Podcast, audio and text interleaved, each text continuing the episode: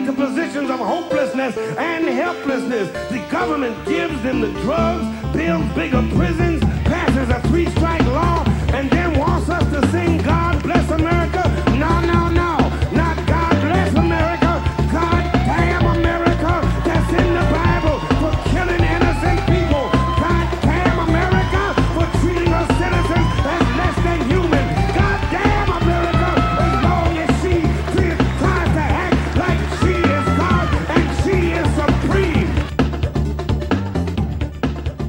And we're recording.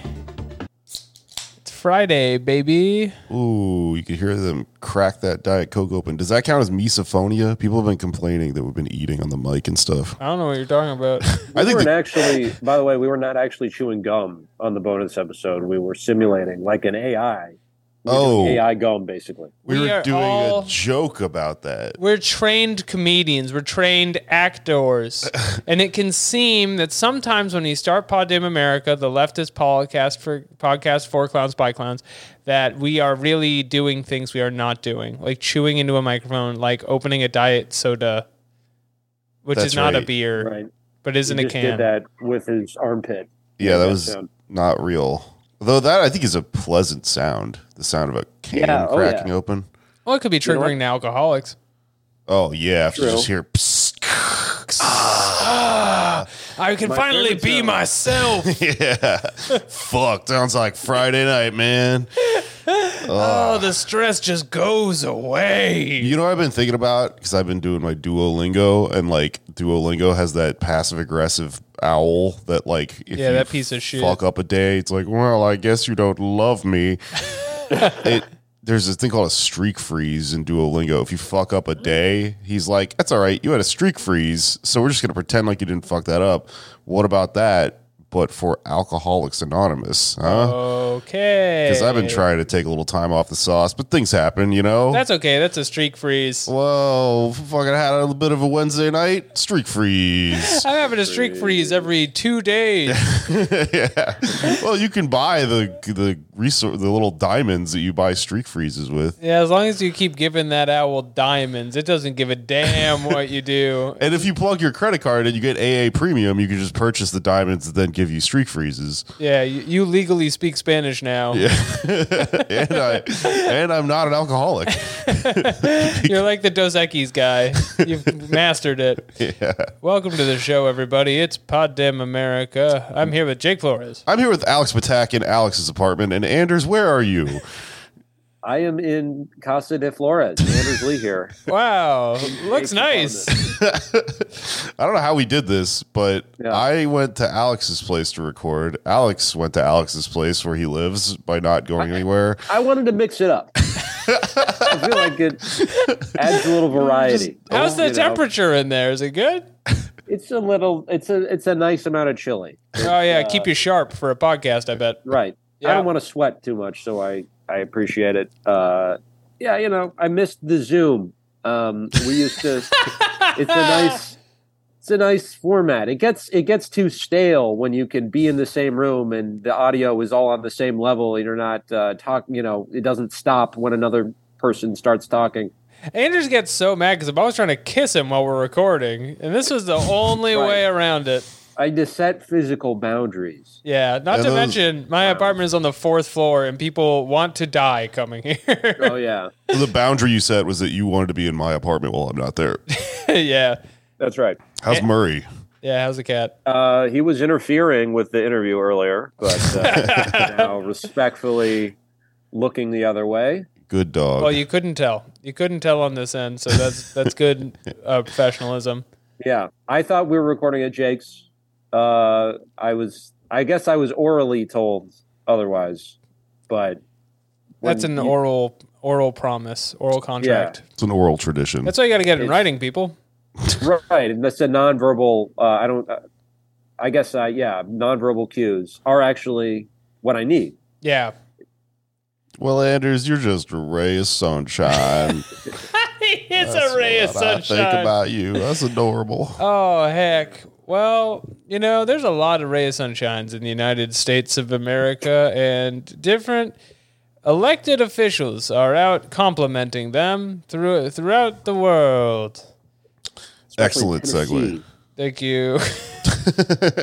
it's the soda talking. I'm all zooted up on this soda pop.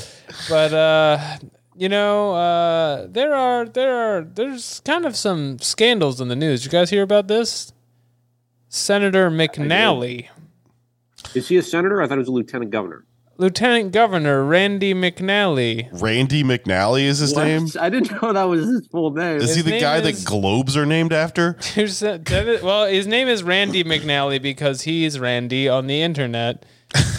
Uh, oh, Oh, I so his name is not actually Randy. Well, I mean, it says on this, it said that Oh, it is his is. name as well, but that's why it's his um, name. But that was an insane name, though.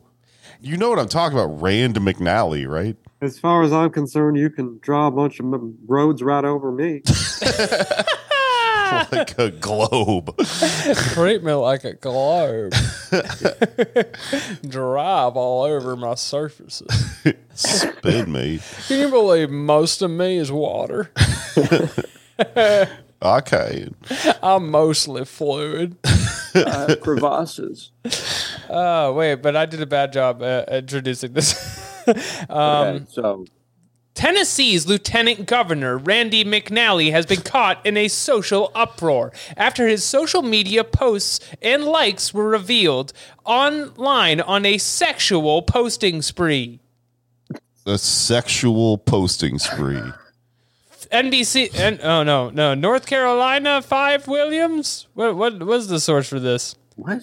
I'm trying to get the news station that this is on. Channel Five News has an exclusive interview. see these posts, what should they take away from them? Well, I don't know that they should take away a, a whole lot. In an exclusive interview, McNally described how he befriended the young man first on Facebook, then on Instagram. Among the posts, this close up of the young man's backside, McNally responded with three red hearts and three on fire emojis, along with a comment Ben, you can turn a rainy day into rainbows and sunshine. All right, wait, wait. First of all, this is like kind of unrelated to the story. The ax, the mid-Atlantic accent on the reporter of the story is adding a level to it. Unfair emojis. On fear emojis. I actually thought that was I thought that was AI. I thought that like local news stations. I assume they're like just cutting staff now and just replacing them with It's AI tr- voice. yeah, Trump and Biden. Oh, this guy has been posting. That's right, Jack. He's posting on fire emojis. Uh, yeah, so apparently this elected official is just going on telling telling people to spray him with cum. Oldest story in the book, far right politician is against gay people and is secretly gay. We all know it. It's, a kind classic. of two of the oldest stories in the book, which is homophobic senator is gay, and then or not senator, uh, and then I think my brain is just filling in senator because this has happened so many times with senators. Yeah. But um, the other oldest story in the book is old man does not know how to use computer, does not realize you can see all the things he does. Yeah. Do you think they were private messages? I mean, I know he said he didn't, but Well, they weren't for us; they were for that young man. right. I think he, yeah, I thought he was sending them discreetly, and maybe he did send more successfully that are even more vulgar. Yeah, the um, moment this man found the direct message button, holy shit! Well, didn't he go on to do some PR, some damage control here, and explain his posting Yeah. habits as if it was no big deal? the the rest of the interview is this guy being like, "I changed how I think about the LBGT community," and it's like, this is not what we are discussing. Right. We're discussing about you openly uh, cruising on the internet. My question from all this is what would society do with an openly gay politician or straight, really, who is just also openly thirsty You can't computer? be horny on maid if you're a politician. Although there are some younger politicians who have. Well, no, I don't think these people are just straight up horny on. There's a few people that are like, like um, what's his face? There's that Republican guy who got chased out of the party last year. Yeah, well, Republicans' rules are kind of that you have to be a, a Christian, family values oriented person. But there's like some DSA types that have just been like, "Fuck it, man! I'm Yeah. gonna be a shit poster," and sort of gotten away with it. Here's my home. I think what's interesting about the like the closeted Republican thing uh, is that it seems like the way they square the circle with this sort of thing and explain how they manage to be seemingly contradicting themselves is that they all actually are more queer than liberals in a sense, but they conceive of those desires as being things that everyone just has, but it would be immoral to give into. And then sometimes you're talking to them and you're like, well, I don't, I don't ever think about, uh, you know, foot fucking a male stripper ever. Like Yeah, you, yeah, yeah, yeah. that's like a thing that you are clearly are into. This is a classic closeted priest thing as well. but fascinatingly from their own individual perspective i think they that's why they see it as such a moral choice is because they are like they're a community of people where you're just not allowed to be that so you either have to be an out whatever or someone who is like we all have the darkest urges from time to time. We've all good- seen Finn Yeah. and his account. But the good Lord guides us. you know, He has tempted me with a super like button, and I have pressed it. yeah. It's just ironic because it's like, well, you need to be free more than any of us.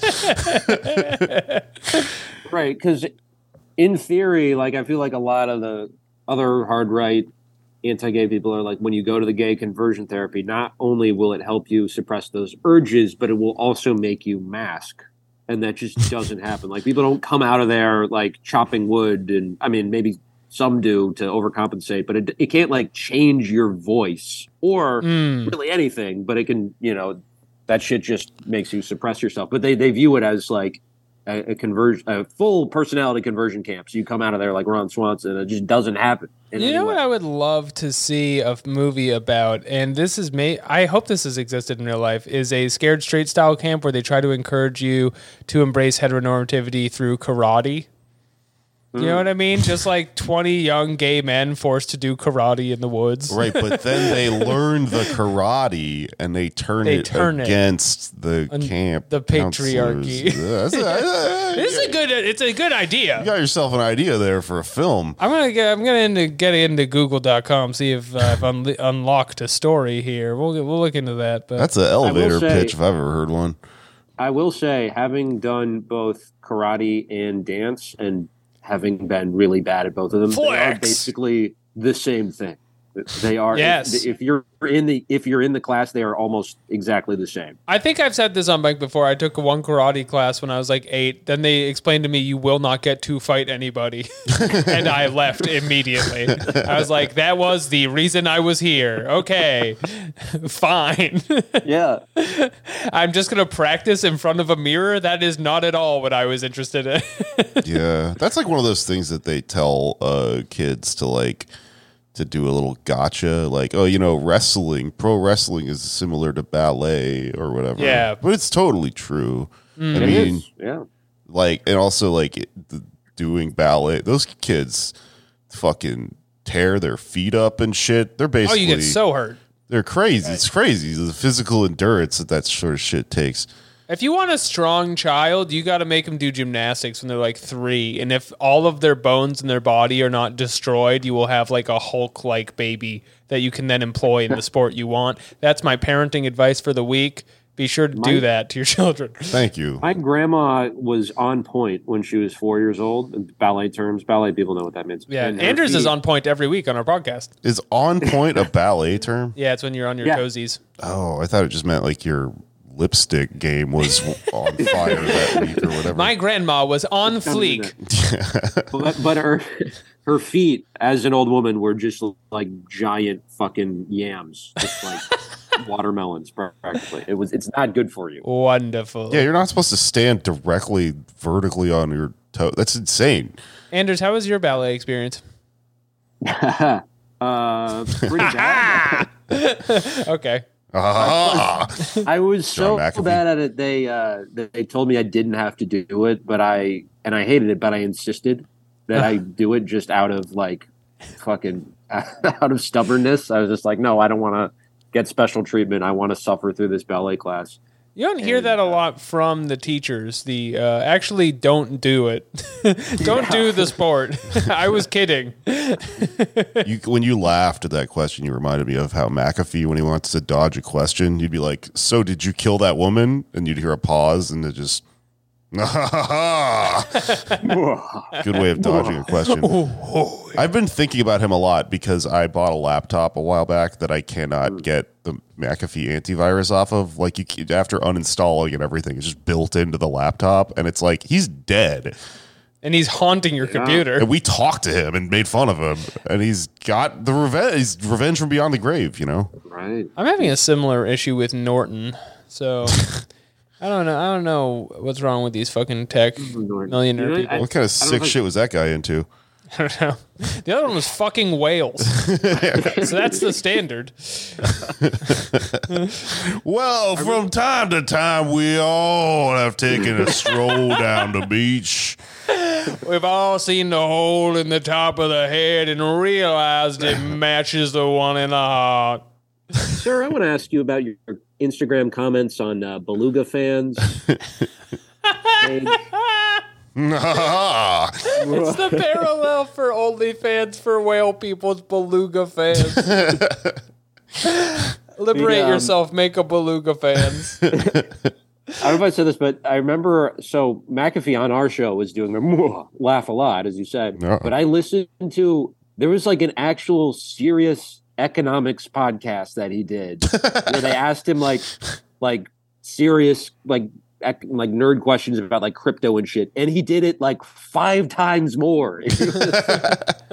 Like talking about exchange rates, like. Well, he was talking about things he enjoys. You know, that is how he expresses delight. Whenever he's sowing Discord, he does the laugh, I think. I had a oh, during 2020 when that happened. I was in uh, a park in Brooklyn at one point where everyone was just hanging out. There was an era when the parks were just bedlam and they were just retaken by society. It looked like uh, the QZ from Last of Us or something. It was a lot of fun.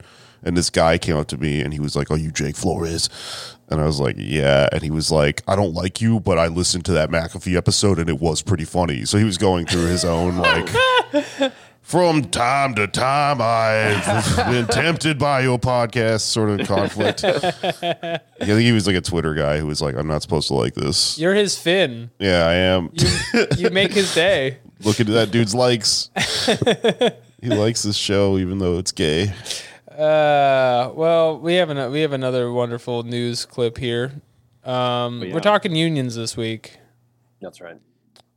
Anders, what's going on with the Oh. United Auto Workers? You want me to set it up? Oh, you want me to set up the clip or the interview? Uh, set up the clip first. I'll, I'll set up the clip. Okay. So, um, yes, there is a Teamster SOB who is in charge. That is his actual handle on Twitter. Is Teamster SOB, and he's now head of the Teamsters. Uh, Sean O'Brien, bald Irish Catholic Boston man, very angry, uh, who is collaborating with uh, Senator Bernie Sanders, who's now chair of the Help Committee, um, who brought him before the Senate to testify. And um, Republicans had some questions. For the most part, they asked their witnesses, who are just like, you know, conservative think tank wonks. But one guy, Senator Mark Wayne Mullin, One word. Oklahoma. Mark Wayne, yeah. Mark Wayne. Mark Wayne. if you want to really annoy this guy, you should just pronounce his name Mark Wayne, because he's you know like a white Oklahoma guy. Um, but he's a, apparently a business owner. In this in this clip, he has his his shirt is practically off. He- He's like wearing just wearing a button down, so he doesn't look like a senator. You know, they're supposed to wear suits and shit. Uh, but he's just wearing a white button down, and is, is tries to go toe to toe with Sean O'Brien. Uh, and I'll let our listeners be the judge of who wins this one. You've asked the You're out of line, Let him man. answer Actually, the I haven't, question. and no, don't tell me I'm out. Of line. You of are in line. Don't tell me I'm out of line. Well, you you, you frame, don't tell me. You I'm frame, making you frame you Sir, frame the statement you need as to a shut tough your guy. mouth yeah. because you don't know You're what gonna tell you're me to talking shut my about. mouth? Yes, Yeah. I did. Hold it. Yeah. Hold it. Yes, Tough guy. I'm not Senator, afraid of physical. Senator, You don't have hold to be, it. but don't sit there and tell me I'm out of line. Because we Sir, that's- hold. that's we not- hold. Bernie Sanders, by the way, just wishing for a day off, just praying to not be in the room. oh boy, yeah, uh, yeah. He, uh, I think he could beat up Mark Wayne. Yeah, I mean, I kind of wanted to see this get physical. I definitely think he could. Uh, yeah, he goes on to be like. Um, well, we should play the rest of the clip because it's pretty pretty rich. Too. Okay, uh, yeah. The, just for for context, he has started uh, by inflaming Sean O'Brien, asking him if he's like done a day's work his his entire life, and it immediately escalates. Okay, right, because he, he points out Sean O'Brien's salary, and, and yeah, here's some more of the clip. Hold greedy CEOs That's like yourself not- accountable. You call me a greedy CEO. Oh yeah, you are. You want to attack my salary? I'll attack yours. Here, what go did you make? What did you make when you owned your company? When I made my company, I kept my salary down at about uh, fifty thousand a year because I invested every penny into it. Okay, all right. You mean you hid money? No, I didn't hide. Oh, oh hold on a second. Okay, call he said that's out of line. You said All right, I we're was e- out of we're line. even, we're He's- even. he's ma- we're not even. We're not even close to being even. He's immediately going for the manager on this. he's being mean to me. I'm mean to him. That's the exchange here. oh, yeah, Yeah, A lot but of these- it's great to see like the most comfortable men in the nation go toe to toe with a guy who seems like out of the Departed film. these guys don't know how to handle uh, actual unions. Some of them say they've they've dealt with unions before, um, or they know people in, in unions. It's probably true to some extent, but they- they're not used to the concept of a, a labor movement and an actual head of a union who's um, has some commitment, solid commitment to uh, you know generating more work, worker militancy around the country. Uh, so yeah, sparks are flying. We're gonna see more of this shit. I don't, I don't know if you saw. There was another one today. Um, you know, we couldn't get a president Bernie, but I help committee chair Bernie is at least creating good content. Um, there's a one today where he drags the railroad CEOs before the Senate, and he like, and one of them's trying to you know squirm around not giving sick days. Um, so apparently Howard Schultz has actually agreed to testify. Um, His we'll white whale. actually happens. Power. Hard Man. appear before the help committee. I must spear you, He's got the red eye going and shit. Howard. Howard. uh, I just watched uh, the Aqua Teen Hunger Force movie that they put out last year, and it's like um, one of those you know reboot ish sort of things for the new generation. So there's woke politics in it and stuff, which I'm sure some people fucking hated. But um, Meatwad is by now. it's not. It's it's like anti Amazon shit. But one thing that's cool is that they made Carl a union guy. that is cool. He's trying That's to salt Amazon. but that's like that is what's going on with this like uh, having a character like Carl dropped into the universe of these like shitty politicians and stuff. I do love this dynamic that uh We got to get Fry man. It's sick time. He's gonna lie down. uh, no, I do love this dynamic of uh, conservative uh, officials forced to actually talk with union guys because the new populist angle that the right plays now, and we saw this a lot with the train strike conversation earlier, is that hey, we love the working man. Hey, uh, Bud Light and Tonka and Ford truck and driving Ford truck, culture wars. But then also the problem is these union leaderships that are sipping lattes don't know what's good for them, and then they talk to the union leadership guys who are like named Salty McGavins and their hook, their hands are hooks.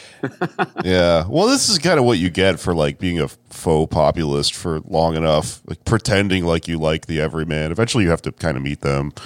Right. We're best friends. Yeah, Yeah, let's. and We're when going says, to like- the titty bar later. Here we yes. are at the breast output. Oh, right? oh Because boy. Mark Wayne Mullin owns a company, uh, so he is a CEO, as and is He's a not. girl he- boss. you know, he likes to say, "Oh, I get along with my workers because they fucking have to be nice to you because you're their fucking dictator." Like he just cannot compute that some of them actually might have issues with their working conditions and might want to organize at some point. So they just pretend that, "Oh no, that's that doesn't exist." I mean, it's literally a survival drive when your boss walks into the room to suddenly be like, "How was the big game? yeah. yeah. What are you doing this weekend? Please save my family." uh, yeah.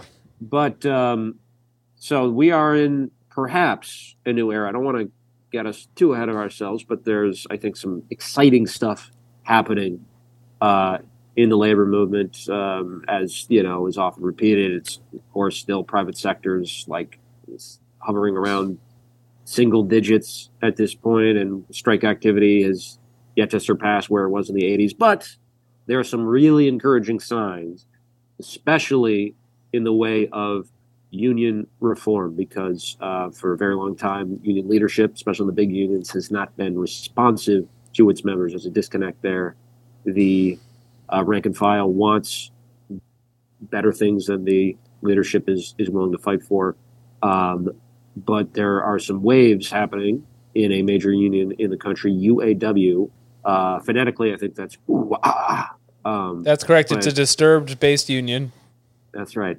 Um, but they are That's right. United Auto Workers is the name of it. However, they do include a lot of grad students, which uh, is an interesting dynamic there too. Um, and you know, a lot of this vote was was uh, grad students as well, um, voting for a reform candidate uh, who we are going to hear some about uh, from a journalist who's been covering this stuff, uh, Daniel Boguslaw. So let's go to that tape. Let's go to that now.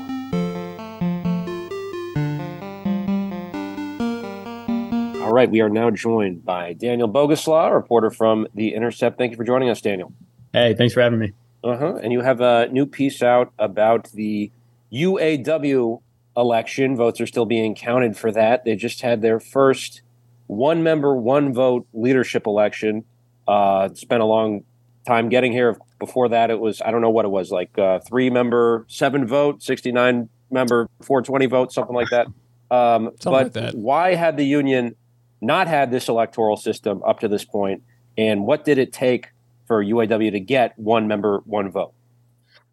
Yeah, so uh, this system has been in place for uh, like decades at this point, I guess, and you know it's basically a delegate system which uh, concentrates power in the hands of powerful union officials, um, and you know it's a similar story to what is probably most legibly like you know the DNC um, uh, shitstorm with you know super delegates and uh, you know just the idea that basically when you don't have a direct electoral system, you just open yourself up to all sorts of uh, power plays and brokers and um, and yeah, just a, a total failure to mobilize um, rank and file and also get rank and file excited because you know even in this recent election, which is heading towards an upset, it's just extraordinarily low turnout because when you have uh, uh, you know a voting uh, a voting base that has just been demoralized and punched down on you know for decades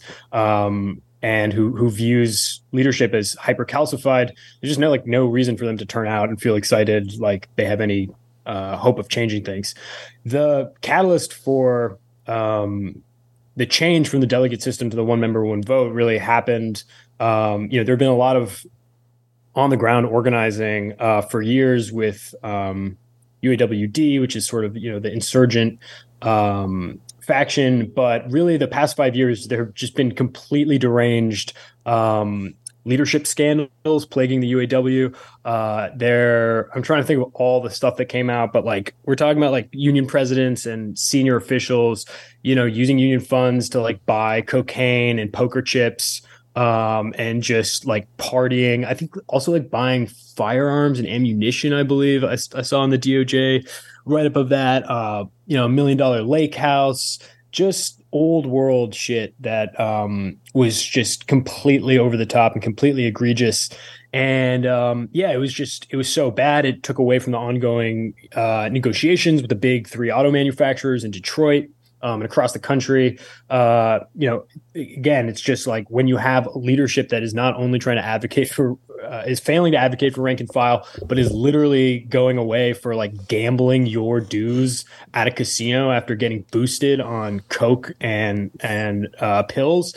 Like that is really not good for solidarity in the rank and file. So I think um, you know those factors, uh, just just people being pissed off. Um, tired of the old regime, tired of the old leadership. Um, that allowed basically for this this um, you know referendum on the voting system, and um, I think it was I guess it was two years ago now. Um, they voted to change that to one member, one vote. Um, and uh, you know there was a, a leadership election. Uh, I went to a runoff, but they they had a, a huge sweep. I think it was six um, insurgent candidates uh, elected to the sort of governing body, the uh, International Executive Board. So already in that first round, there was like a sort of seismic shift of reformers coming in with the same organizers who had switched to the one member, one vote system. Um, and now it's, it's, in a final runoff um, between uh, Ray Curry, the, the, incumbent member of the Administrative Caucus, the old guard, uh, and Shawn Fain, who's um, you know been running uh, this sort of insurgent sweep and um, yeah, things have sort of stalled out. I think the vote count's going to uh, start up again next week, um, but right now, Shawn Fain, insurgents, up uh, 650. Has any side made any hay over the fact that Shawn Fain's name sounds like Sinn Fein? Yeah, I've thought about that a lot and have also like misspelled his name um, in early drafts because there's some sort of like subconscious, uh, you know, pro insurgent uh, you know sublimation going on there or whatever. It's a radical uh, tradition. Yeah, but uh, yeah, I mean, he's definitely very radical in his policies. Pretty like mellow, you know, kind of like mellow guy uh, on on the face of things. Um, but yeah, that that that thought has definitely crossed my mind. Sure, unrelated though. In the in the end.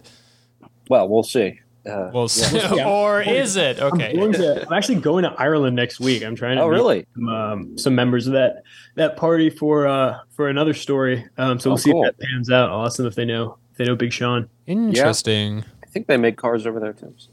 Um, but yeah, who's the Curry say? campaign? I think recently uh, kind of declared, as you say, preemptive victory uh, they said we are confident when, when the process is complete, we will be successful. And then some more votes got counted. Uh, you said the current tally has has Fain up. Is it a sure thing yet that he's going to take this thing away, or could you know uh, a, a, Curry comeback be in the works? Perhaps a uh, an illegitimate one. Yeah. So because the like because the union is just completely plagued with scandal. Um, like the DO, as I mentioned, the DOJ got involved, and a, and a a federal judge appointed an independent monitor um, to basically oversee a lot of different parts of this uh, whole election. And so basically, where things are at right now is Fain's up 650, but I think there's around 1,600 um, sort of contested ballots, and there's different reasons those are contested. I, I, am you know, there's different reasons a ballot can can be kind of like pulled out of the pile. Um, I think the biggest one that they're saying is like checking whether the member is in good standing, which I guess affects like you know reviewing their dues, payments, and stuff like that. Um, but uh, there's no there's no indication that those ballots are going to like go one way or another, um, or that all of those contested ballots are going to be thrown out. Um, so there is a chance that um, you know that that number is higher than you know the 650 lead that that Fain has. But again, there's like there's no reason to think that um, you know they're all going to fall one way. And you know Fain's sweep has already has clearly been you know more you know dramatic than Curry's in that sense. Um, I I talked to a couple people who said there's a chance that there are. I mean, there's there's a likelihood that you know the incumbent slate is going to try to you know push more legal proceedings um, if they if they continue to you know lose uh, as more uh, votes come in and, and, as those like challenged ballots are reviewed. Um, but I don't know. Everyone I've talked to seems pretty confident. Um, and uh, yeah, but everyone's just sort of sitting on their hands right now. I think I think they said like midweek next week there should be an update. Mm-hmm. Um, but uh, yeah, that's where where things are at. Well, one of the issues that Shawn Fain has raised in the campaign is tiered employment. Uh, what is that, and, and, why is it, a threat to the union movement? So, yeah, the tiered employment, um, the pension freeze, um, basically just anything that splits um, you know workers into different uh, pay grades and and into different um, sort of like brackets based on when they join and what uh, what type of compensation they receive um, from the company. And so, yeah, basically they they split workers into different groups, um, which obviously a is just overall bad for the union because uh, like you're you're literally just taking away um, uh, you know benefits from from more junior employees, but then it's uh, so overall that, that affects everything, but also just in terms of um, you know creating uh, solidarity within the workforce. You know, you're creating these different sort of factions in these different tiers. And um, you know, some people I talk to, you know, they they talk about how uh, I, I think it's been since 2007 that their like pensions have been frozen, um, and these were the backbone of America's, you know.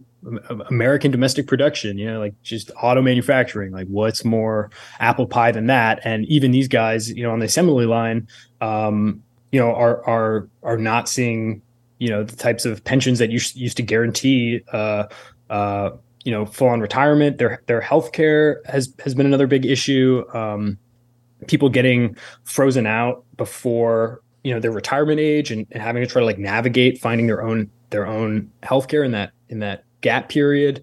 Um, and you know basically what the insurgents are saying is just like there's been no pushback from the current leadership. Um, against the companies during i think there've I think there have been like three or four major contract negotiations um, that have happened in the past few years, and know they're just they just haven't dealt with any of these issues. And um, you know, I think he a quote in my piece talks about how you know the, there's just this vast discrepancy between what's being written on the signs on the picket lines outside of these factories and then you know kind of what gets distributed to rank and file from on high and from leadership um, and I think this is like the same same story with a lot of a lot of old American unions that have just totally um, you know calcified and just had leadership passed on and on. Obviously, I talked in my piece about the Teamsters, how you know the sort of pure continuation of the Hoffa dynasty and the Teamsters just becoming this um, you know totally sort of decrepit, uh, uh, non-antagonistic organization. And then in 2021, this again a, a very similar story. Um, an insurgent sweep comes. Uh, you know that they're. I think you can't really do it without you know you, you got to find common ground with other people in the union like you can't build a sort of revolutionary force out of nothing and so like you have to make uh you, you have to have negotiations with other factions um as Sean O'Brien did with the Teamsters. But then I don't know if you guys saw the video going around of Sean O'Brien just kicking ass in uh, Bernie's um, committee, and um, you know it's it's it's it's wild to see that like like O'Brien, you know, came up like in like the Whitey Bulger era, and it's just like from I'm trying to remember what number that local is, but that Boston local is crazy. I remember like talking to their secretary with this like insane Southie accent. It's like trying to get a quote from O'Brien a couple years ago, and she was just like piss off, like he doesn't fucking know who you are, like like just no questions asked. And I think I feel like O'Brien's also like been arrested for just like throwing punches on the picket line. Wow. Um, so like you know that's that's insane that like he's he's in charge of the yeah. teamsters he's talking about going on the offensive building out you know massive massive um, new organizing campaigns trying to hit back at amazon in a real way unlike what what you know the, the kind of bullshit line that um, the past leadership was saying um, you know lining up actual actual putting his money where his mouth uh, mouth is on the ups um, negotiations that are coming up um, and also just trying to and i think you know this is something that Shawn fain is talking about too like it just cannot be holding the line in the shops that that you're already at and slowly like making concessions and and and and losing fight after fight after fight. It's also just about this like massive attack plan. And you know fain said that about uh, the electric vehicle battery plants that are getting built out in the non in non-union shops in the south um, and you know trying to stake a flag with with ev all this you know federal money going into it and being like we we're going to get a piece of that and we're going to fight you know to make sure that this new era is not a continuation of the slow decline of you know labor and domestic production. You know we actually have an opportunity here to to rally around this like influx um so i don't know. It's it's brutal. It takes years of organizing internally to win these leadership elections. And it often comes down to you know changing the way that that um you know the, the delegate system or the sort of regional bosses can just punch down on on rank and file and and and disincentivize them and demotivate them from organizing internally.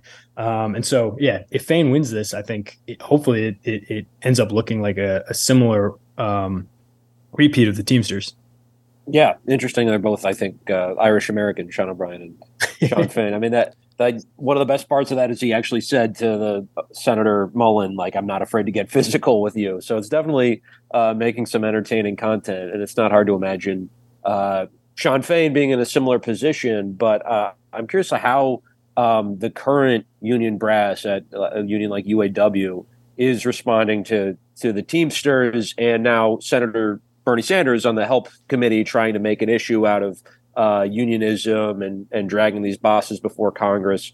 Um, like, what's their posture towards that? How do they how are they reacting to that? Do they have are, are they would they even be willing to like testify and collaborate in the same way that uh, O'Brien? No, I mean, honestly, they just like they don't give a shit, and like that's not a ideological statement. It's like, you know, you look at the discrepancy between the the press releases that these that these ancient bosses put out, you know, and and like if you read those press releases, like and and you follow their, you know, uh, community meetups or whatever, and the speeches they give, like they do, you know, they they're they're union bosses, like they draw on this old, you know, language that you know, uh, you know, I'm sure like if you didn't know it was coming from them, would would you know be be applauded by you know whatever the DSA contingent, but um, you know they just they they just have no personal incentive within their leadership collective to act on any of this stuff, to stick their neck out, to take any risks. Um, you know, because once they start doing that, it starts disrupting the the long chain of grift and and precarious balancing that that goes all the way down from like you know the executive committees um, all the way down to to you know the sort of local bosses. And so it's just like why rock the boat? Like we're getting paid fat salaries you know we we, we we're, we're going to negotiate with the company so that they don't you know fuck us to the point where there's a there's a real uprising. But we're not going to stick our necks out. We're not going to be hyper aggressive you know and we're not going to mobilize. I mean these there's just this total stiffness when you you know you look at and you look at their websites and you look you know it's just this total like uh, zombie zombification of you know this movement kind of like carried along by this weird old aggressive language. And there's this total disconnect between um, the actual work on the ground. I think you know I, a couple years ago i did a lot of reporting on um, ilwu longshoremen uh, on the west coast which is like you know this just incredibly powerful union. They control all the docks um, and like, you know, there's a there's a fair point that people raise, which is like they're the highest compensated, you know, like em, em, employee class or whatever. You know, these guys are making like, you know, the, the the senior guys who are locked in are making, you know, like good six figure, hundred eighty thousand dollar a year salaries. But then you have these like militant shops, you know, like in the Bay, um, that are down to throw down and that are agitating and are kind of like showing that uh, you know these these powerful unions, whether whether it's auto manufacturers, whether it's truckers that control bottlenecks in the supply chain, um, they can throw down. Like they can totally throw down. They have before. You know, you know, Obama got involved in ILWU negotiations. You know, Biden, you know, sticks his neck out into ILWU negotiations. You know, the fact that presidents have to come and, and kiss the ring and, and, get involved shows how much power they have. But then you look at, again, you look at the, the leadership, you look at Willie Adams, and it's just like, you know, he's talking about the revolution, he's talking about the radical history of the San Francisco, you know, San, San Francisco local and, you know, their efforts to oppose apartheid and refuse to ship, you know, Israeli arms. And then they just, you know, completely bend over. They don't, they'll issue solidarity statements with other strikes, but you know, there's there's nothing going on. And in the meantime, LWU has completely failed to build out into the you know warehouses and actual logistics um, infrastructure coming off of the ports that would give them even more leverage and would completely dom the shit out of you know anyone trying to step to them. Um, you know, moving into their turf and, and would give them even more power than they already have. But again, they're making fat salaries. The bosses are making even fatter salaries. And so you know, without um, people who are really driven by by seeing what the future is going to look like, by seeing the fact that like if there is not aggressive organizing now, these unions are going to get crushed even more. Um, you know, there's just there's going to be you know there's going to be no change. Right, it's far cry from uh, Harry Bridges, who we've talked about on the show, founded ILWU, yep. was yep. straight up communist. Um, but are, are, you know, corruption is obviously a big issue here. Uh, that they're, you know, as you mentioned, they're spending member dues on things like cocaine. But is there some possibility of like actual collusion between union leadership and these auto manufacturer, the bosses? Is are they kind of in bed in some sense? I mean, I'm not. I'm not gonna you know speak on the on the local reporting there. I'm sure there's local. Okay. You know, B reporters there who, who who could maybe point to some of that, but I, I think the corruption is just like out is just right there out in the open. I mean, it's just Mhm. like you know, there's just there's just cutting bad deals, and those deals affect workers, but they don't really affect bosses' bottom bottom lines, um, and they don't put any of those bosses in the spotlight or like really make them do anything or get off their ass um, or change their day to day lifestyle. Yeah, I think that um, it, it's hard to say that exactly. I mean, I, I did an earlier piece about um, like the UAW strike fund, basically, and there was a lot of issues around, um, you know, what, how much are how much are workers paying into the to the strike fund, and how's that money getting used? And you know, they're basically like auto um, cutoffs for union dues once that fund reaches a certain amount, which is going to lower, you know, the amount that workers have to pay in. Um, and so I started really going through those numbers and trying to understand like where that cutoff was, and found that um, you know they were investing uh, strike fund in these like really um, sketchy private equity funds that you know are are you know giving extremely high yield returns into this fund, um, but are are companies that are effectively like gutting out workforces and pensions and healthcare plans in all these other places. Um, and you know those those decisions were not uh, you know those decisions are not voted on by rank and file. Those decisions are made by um, senior leadership. So I think I don't know. I think that piece of it is is is really interesting. Like how are these funds being invested, and what are the implications of those investments, um, both on workers externally, you know, external to the union, but also on um, uh, you know workers in the union and and and um, you know trying to understand how it affects you know how much they're having to pay in for their own strike fund. Right. Uh, well, you also mentioned electric vehicles, uh, which um, Shawn Fain is making a big issue out of. He wants to move more aggressively, as you said, ensuring that that the uh, EVs are produced in union shops because now a lot of the auto manufacturers, it looks like they're gearing up to build them in a lot of southern right to work states. Um, what can the UAW actually do to prevent this from happening? And also, how serious is the auto industry about electric vehicles to begin with? I mean, I think there anytime there's like government money getting, you know, waved around, I think people people get serious. Um I and I think that uh but I think you know a, a lot of what the push is from from Fain is about like you know actually recognizing that it, it can't just be words it actually has to be building these new coalitions which like are extremely hard and difficult uh to build and you know it's, i think it's a lot easier to like cut small marginal deals you know where you know the union can say like all right we won this concession we won this plan or we won you know this component manufacturing thing or whatever. But you know and then and then that's shot out and and and and uh pushed to the press as a win. It's a lot harder to like try to you know do the both boots on the ground rank and file organizing um to oppose these things and also do you know the the kind of high high level order uh, high order you know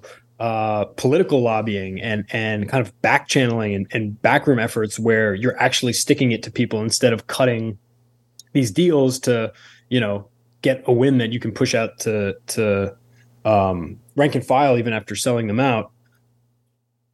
Um and, and then you know really be be negotiating with with lawmakers and and um company leadership in the background it's like actually about doing the opposite of that and having leadership that's like doesn't have those connections that they have to maintain and that are outsiders um, and are willing to you know play hardball in other areas and and make serious threats about you know their workforce. Um, and so i think that's another thing. It's just like when you clean house you also clean out all those relationships that have developed between you know different players whether it's company side or legislative side um, in leadership and so I think, uh, yeah, I think that's the other piece of this that kind of like sometimes sinks below the surface, but is also there. Right. I, I was wondering about because the investigations that are happening now, obviously that gives you know someone like Fain an opportunity to kind of start clean. Um, but it seems like there's going to be probably issues for some time just on the back end with with different uh, scandals that have happened. Um, does that set a bad precedent for the union to have like federal investigators breathing down their necks, even if they are like looking at legitimate corruption issues? I mean, yeah, I mean, I think it's, I think it's, like I said earlier, like I think it's, on the one hand, it makes the, like it makes, it makes public buy in uh, for contract negotiations or any kind of campaign difficult when you're just getting hammered on just egregious, uh, egregious crimes like that.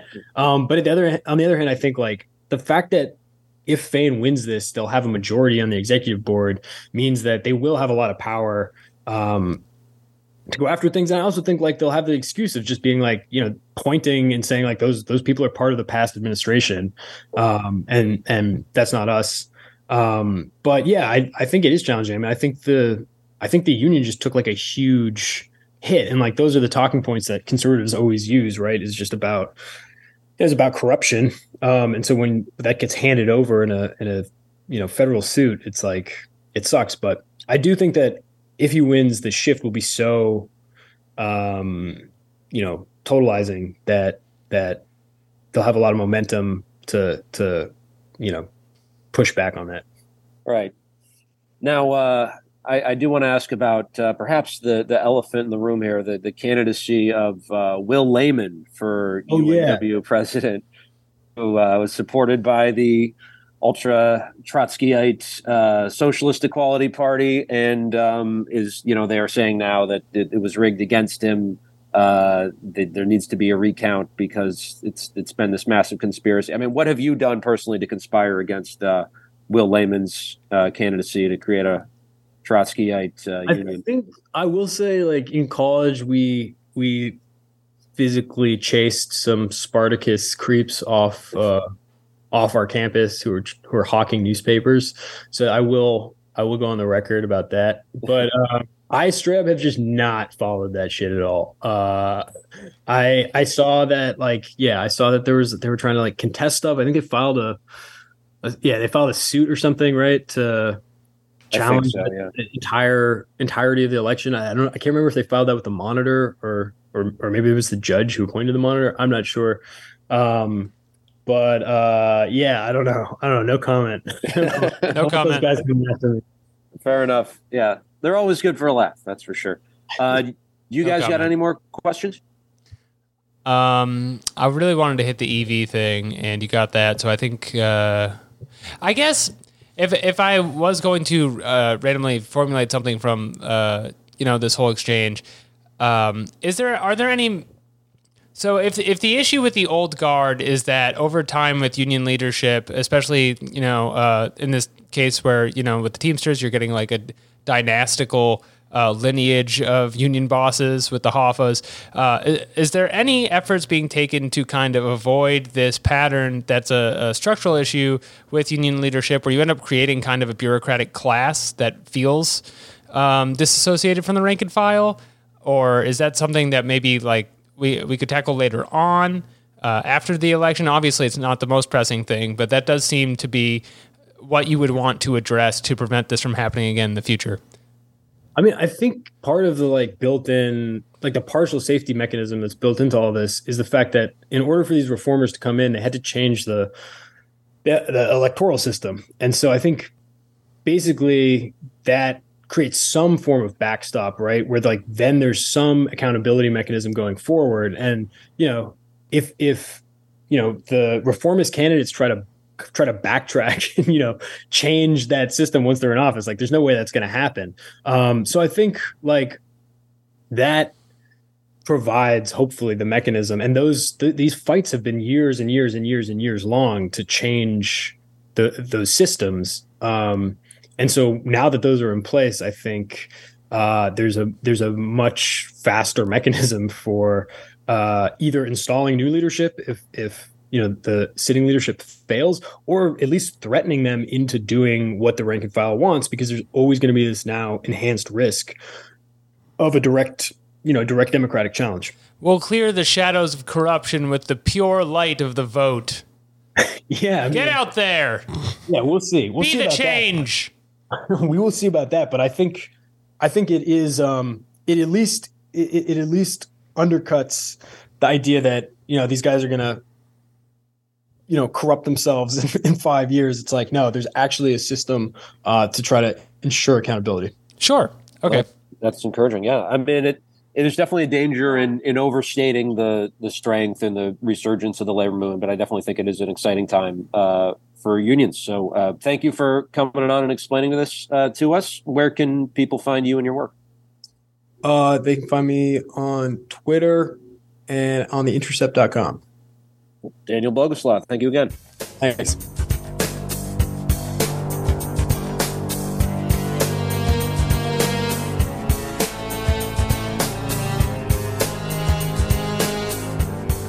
Interesting. So you say there are grad students in the UAW? Yes. You And they're we're all auto workers in some way. A post Fordist economy, we all make a auto, and to some extent, we're all participating. they make the the car of education. That's right. Yeah, if you think about it, education is like a car. In a way, education is a car. That's fascinating. I'm always saying that. In a way, education is a car. Well, we can't elaborate on that any further. And you know what? I'm the guy from the movie Car uh, Crash that Right. likes to remember that the Oh, Cronenberg yeah, film where the guy likes to fuck during car accidents.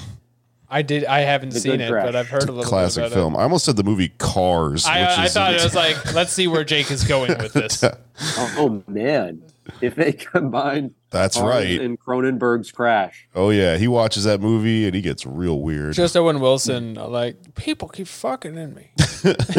That's how they made those cars. They're humanoid cars. They're bastards. Wow, there's a huge rope on my back seat. That's right. There is. I just want to be the fastest one, but not faster than Janie Lee in the back here. in the old timey sense, you mean? Oh, jeez. There's no other characters. It's just him commenting on the sex in the back of him. Only thing I know about that movie, so I can't really. It's somewhat of a. Uh, it's like a uh, independent Broadway play, like off Broadway play. it's just Owen Wilson. People. He's a car. Couples get in the back of him and they copulate, and he comments, and we learn about him. We learn about us. This would be while he's crashing. So I guess he's like constantly injured, like has his wheel in a cast. Yeah, that is. I think that's part of Cars, if I recall too, is that he hurts his little wheel. That's right. Yeah, but he's like, it's a fetish thing for him, like in Crash. Ooh, my wheel. There's a woman in Crash who has like leg braces, but then they're like all sexual about it. It's fu- It's a fucked up movie. It's one of my favorite films. I think that's gross. well, With the car, he's got like a boot on his leg. He's like, oh no, I can't go anywhere. Oh, I I parked illegally. I, saw, I was walking down the street the other day and I saw a boot somebody fucking ripped off of their car and just hung off a tree. It made me so happy to live in New York How City. How the fuck do you do that? It's fucking apparently a lot of work, but it can be done. it's got to go in a tree, first of all. All right, we got to close out here. Uh, th- thank you again for listening to Pod Damn America, America's number one cars. But if Owen Wilson was just a guy and people had sex in the back of him podcast, That's right. we, we've, got, we've got some great plugs for you this week. Uh, Jake, what do you got coming up? Oh, excuse me. Um. Oh shit. It's so funny. You're just like people are complaining about misophonia. We're just throwing up into a microphone the entire We've gotten, episode. we've gotten I'm compl- a lot of people like the burp content. Okay. It's we Yeah. got people that like it. We got people that hate it. You guys got to duke it out in the More, Discord. more. More. Chewing and burping are two di- very different phenomena. No, I felt like that was gross. I'm sorry. Maybe we should beep that out. Um. It's not gonna happen. Yeah, it ain't gonna happen. Sorry. You know what? Also, that we're this podcast is not Fuck gonna off. change. We're fucking gross. uh, sorry to our misophonia listeners for being who we are, just very guttural boys. I have a show on the twenty fifth of this month. Look at my Twitter. It's a town hall. It's a whole thing. My stalker will be there. Uh, he's opening for me. Yeah, be sure to check out Jake Stalker. Uh, support him any way you can. We have another paid protest coming up, and that is on April 6th, I believe. Let's get the date up here. First Thursday. First Thursday of the month at Silo in Bushwick. It's our regular spot, so be sure to check that out. We're going to put the link up the second we got one. Uh, Anders, any other plugs? Uh, at Anders Lee here on Twitter, Dursley1 Instagram. Uh, oh, and we had a really fun episode this week about Harold Washington behind the paywall, who was the first mayor of Chicago to be an African American and uh, a progressive to boot. And uh, there's some historical precedent there that uh, could be aligning with the current moment uh, pretty soon. So, some interesting Chicago content on our Patreon. Check out our side project, the Bubble Boys podcast, which we started on that episode.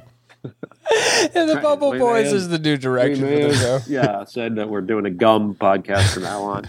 Uh, don't hold us to it. but, And it's uh, called the Bubble Boys. And you can stick to that. Like gum. Don't let us burst your bubble. Pop. Pops. Chew on that. It's finished. It's finished.